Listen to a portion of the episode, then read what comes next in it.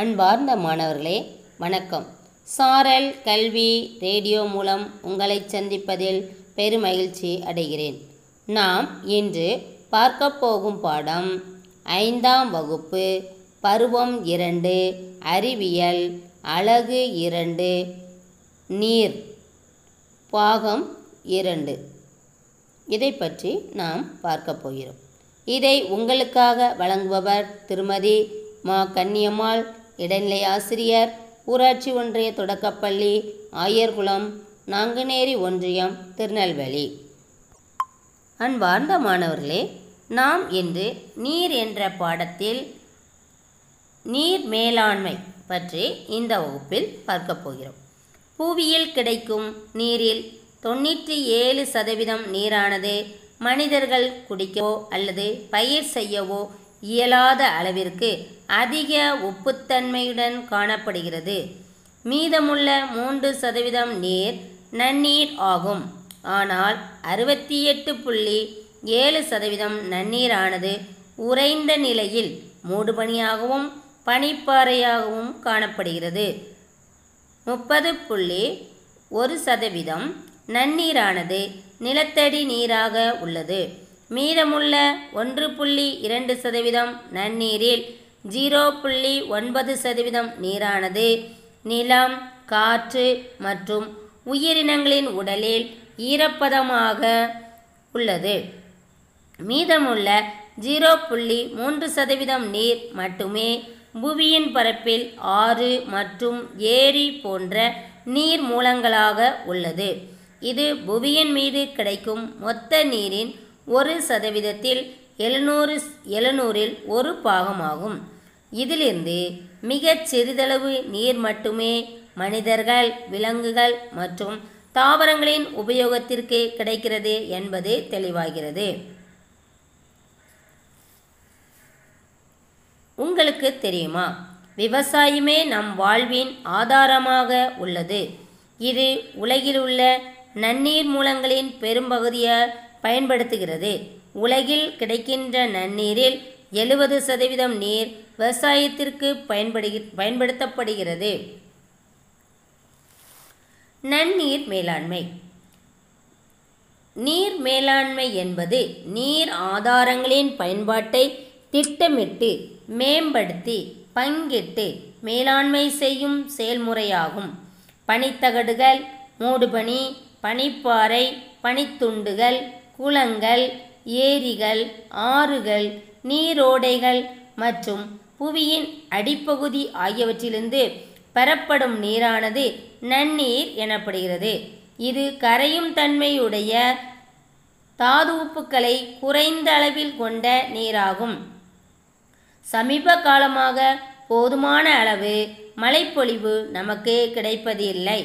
ஒரு சில ஆறுகளை தவிர அநேக ஆறுகள் வறண்டு போய்விட்டன. வெப்பநிலை அதிகரிப்பு காரணமாக ஏரி மற்றும் குளங்களிலும் நீர் காணப்படுவது இல்லை.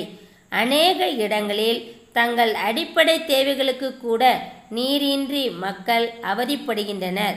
எனவே நம்மிடம் இருக்கும் குறைந்த அளவு நீரை நாம் மேலாண்மை செய்வது அவசியமாகும்.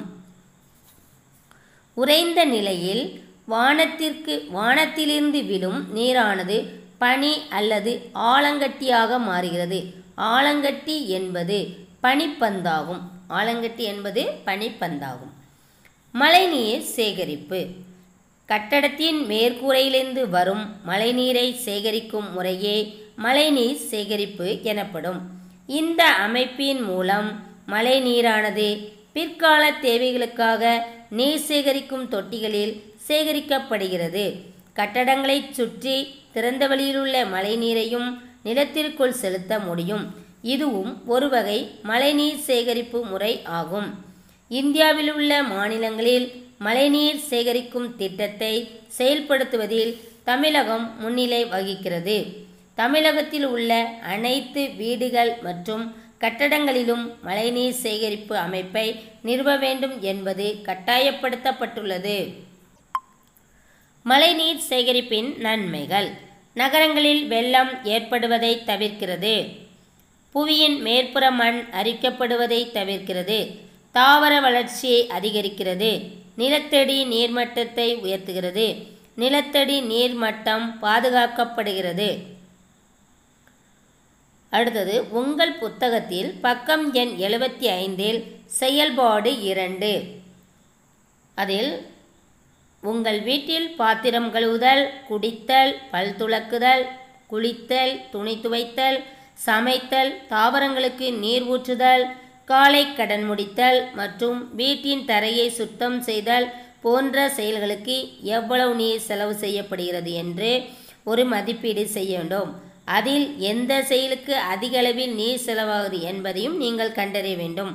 அதில் அதிக அதிகமாக நீர் செலவாகக்கூடியது எவ்வாறு குறைக்கலாம் என்பதையும் ஆராய்ந்து அதிகமாக நீர் வீணாக்காது அதை எவ்வளவு எவ்வளவு குறைத்து செலவு பண்ணலாம் என்பதையும் என்ன செய்யணும் நீங்கள் கண்டறிய வேண்டும். அடுத்தது உங்களுக்கு தெரியுமா? மார்ச் இருபத்தி ரெண்டாம் நாள் உலக நீர் தினமாக கடைபிடிக்கப்படுகிறது. பண்ணைக்குட்டை.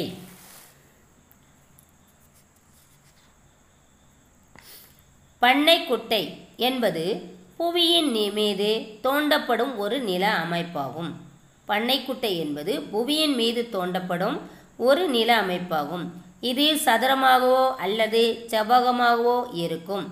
இதில் மழைநீரானது பாசனத்திற்காக சேமித்து வைக்கப்படுகிறது.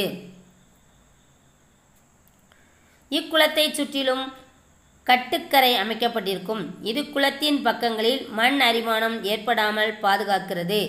இக்குளத்தின் அளவு மற்றும் ஆழமானது அவ்விடத்திலுள்ள மண்ணின் தன்மை பாசனத்திற்கு தேவையான நீரின் அளவு தோண்டுவதற்காகும் செலவு மற்றும் குளத்தின் பயன்பாடு ஆகியவற்றை பொறுத்து அமையும்.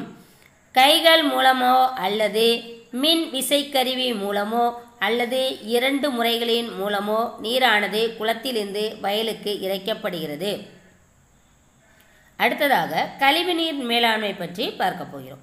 வீடுகள் வணிக வளாகங்கள் தொழிற்சாலைகள் மற்றும் விவசாய நிலங்களில் உபயோகப்படுத்தப்பட்ட நீர் கழிவுநீர் எனப்படுகிறது. இந்நீரானது குளித்தல் துணி துவைத்தல் பாத்திரம் கழுவுதல் போன்ற செயல்களிலும் தொழிற்சாலை செயல்பாடுகளிலும் பயன்படுத்தப்பட்ட நீராகும். ஆறுகள் ஏரிகள் மற்றும் பெருங்கடலை நோக்கி ஓடும்போது மாசுபடுத்திகளை அடித்துச் செல்லும் மழைநீரும் கழிவுநீராகும்.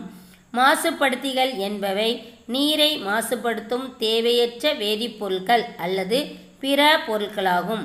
மீண்டும் பயன்படுத்தக்கூடிய வகையில் நீரை மாசுபாடின்றி பாதுகாப்பதும் சுத்திகரிப்பு செய்வதும் கழிவுநீர் மேலாண்மையின் இலக்காகும். கழிவுநீரானது ஆறு ஏரி மற்றும் கடலில் கலக்கும் முன் சுத்திகரிக்கப்பட வேண்டும். கழிவுநீர் சுத்திகரிப்பு. கழிவுநீரானது இயற்பியல் வேதியியல் மற்றும் உயிரியல் முறைகளான வடிகட்டுதல் படிய வைத்தல் மற்றும் சாணப்பொடி மற்றும் பாக்டீரியாக்களை கலத்தல் ஆகிய முறைகளின் மூலம் சுத்திகரிக்கப்படுகிறது. இந்த முறையானது தொழிற்சாலைகளில் பயன்படுத்தப்படுகிறது. கழிவுநீர் சுத்திகரிப்பின் நன்மைகள். கழிவுநீர் சுத்திகரிப்பு சுற்றுச்சூழல் தூய்மையாக இருப்பதை உறுதி செய்கிறது. நீர் மாசுபாடு அடைவது இல்லை. நீரின் மூலம் ஏற்படும் நோய்களை தடுக்கிறது. விவசாய பாசனத்திற்கு போதுமான நீர் கிடைப்பதை உறுதி செய்கிறது. கடல் நீரை குடிநீராக்குதல். கடல் நீரை குடிநீரா குடிநீராக்குதல் என்பது கடல் நீரை தூய நீராக மாற்றும் செயற்கையான செயல்முறையாகும். கடல் நீரை குடிநீராக்கும் பொதுவான செயல்முறைகளாவன காய்ச்சி வடித்தல் தலைகீழ் சவ்வூடு பரவல் ஆவியாதல் மற்றும் ஆவி ஒடுங்குதல் ஆகிய இரண்டும் இணைந்த செயல்முறை காய்ச்சி வடித்தல் எனப்படும். தலைகீழ் சவ்வூடு பரவல் என்பது ஒரு சவ்வு வழியாக அதிக அழுத்தத்துடன் நீரை செலுத்தும் முறையாகும். அவ்வாறு செலுத்தும் போது சவ்வில் உள்ள சிறு சிறு துளைகள் மூலம் நீர் கடந்து செல்லும். ஆனால் அவற்றில் உள்ள உப்பு மற்றும் தாதுக்களை அது அனுமதிப்பதில்லை. தலைகீழ் சவ்வூடு பரவல் முறை குடிநீர் பிரச்சினைக்கு எளிய முறையில் தீர்வு காண உதவுகிறது. அது கடல் நீர் வடிகட்டி மூலம் திண்மப் பொருட்கள் நீக்கப்படுகின்றன. அடுத்தது தலைகீழ் சவ்வூடு பரவுனா தாதுக்கள் மற்றும் பிற மாசுக்கள்லாம் நீக்கப்படுகிறது. சீரமைப்பு மற்றும் தொற்று நீக்கம். தாதுக்கள் மற்றும் வேதிப்பொருட்கள் சேர்த்தல். அப்புறம் நமக்கு குடிநீராக கிடைக்கின்றது. இது வந்து கழிவுநீர் மேலாண்மை. கடல் நீரை குடிநீராக குடிநீராக எப்படி ஆக்குகிறாங்க? அதை பற்றிய அதை பற்றியது. இப்போ நாம் இன்றைய வகுப்பில் என்ன பார்த்துருக்குறோம்? நீர் மேலாண்மை. அதில் வந்து நன்னீர் மேலாண்மை. மழைநீர் சேகரிப்புனா என்ன? மழைநீர் சேகரிப்பதனுடைய நன்மைகள். பண்ணை குட்டைனா என்ன? இதெல்லாம் பார்த்துருக்குறோம். அடுத்தது கழிவுநீர் மேலாண்மை. கழிவுநீர் மேலாண்மை வந்து கழிவுநீர் சுத்திகரிப்பு. கழிவுநீர் சுத்திகரிப்பதனுடைய நன்மைகள் என்ன? கடல் நீரை எவ்வாறு குடிநீராக்குறாங்க? என்பதை பற்றியெல்லாம் இன்றைய வகுப்பில் பார்த்துள்ளோம். நாம் அடுத்த பகுதியை அடுத்த வகுப்பில் பார்க்கலாம். மீண்டும் சந்திப்போம். நன்றி வணக்கம்.